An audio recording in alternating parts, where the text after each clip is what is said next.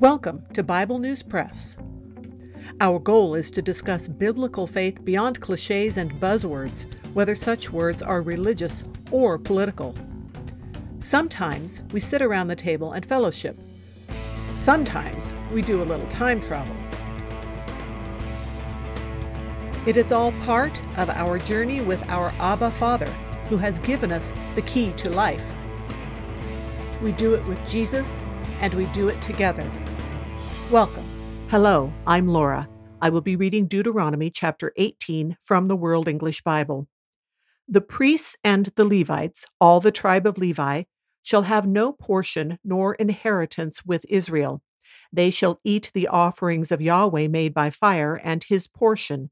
They shall have no inheritance among their brothers. Yahweh is their inheritance, as he has spoken to them. This shall be the priest's due from the people from those who offer a sacrifice, whether it be ox or sheep, that they shall give to the priest the shoulder, the two cheeks, and the inner parts. You shall give him the first fruits of your grain, of your new wine, and of your oil, and the first of the fleece of your sheep. For Yahweh your God has chosen him out of all your tribes to stand to minister in Yahweh's name, him and his sons forever. If a Levite comes from any of your gates out of all Israel where he lives, and comes with all the desire of his soul to the place which Yahweh shall choose, then he shall minister in the name of Yahweh his God, as all his brothers the Levites do, who stand there before Yahweh. They shall have like portions to eat, in addition to that which comes from the sale of his family possessions. When you have come into the land which Yahweh your God gives you, you shall not learn to imitate the abominations of those nations. There shall not be found with you any one who makes his son or his daughter to pass through the fire, one who uses divination, one who tells fortunes, or an enchanter, or a sorcerer, or a charmer, or someone who consults with a familiar spirit, or a wizard, or a necromancer. For whoever does these things is an abomination to Yahweh. Because of these abominations, Yahweh your God drives them out from before you. You shall be blameless with Yahweh your God. For these nations that you shall dispossess listen to those who practice sorcery and to diviners. But as for you, Yahweh your God has not allowed you so to do.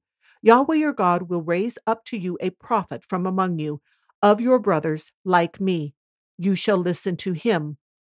This is according to all that you desired of Yahweh your God in Horeb in the day of the assembly, saying, Let me not hear again Yahweh my God's voice, neither let me see this great fire any more, that I not die. Yahweh said to me, They have well said that which they have spoken. I will raise them up a prophet from among their brothers, like you, I will put my words in his mouth, and he shall speak to them all that I shall command him. It shall happen that whoever will not listen to my words, which he shall speak in my name, I will require it of him. But the prophet who speaks a word presumptuously in my name, which I have not commanded him to speak, or who speaks in the name of other gods, that same prophet shall die. You may say in your heart, how shall we know the word which Yahweh has not spoken? When a prophet speaks in Yahweh's name, if the thing doesn't follow nor happen, that is the thing which Yahweh has not spoken. The prophet has spoken it presumptuously. You shall not be afraid of him. That is the Bible News Press segment for today, but not the end of our journey.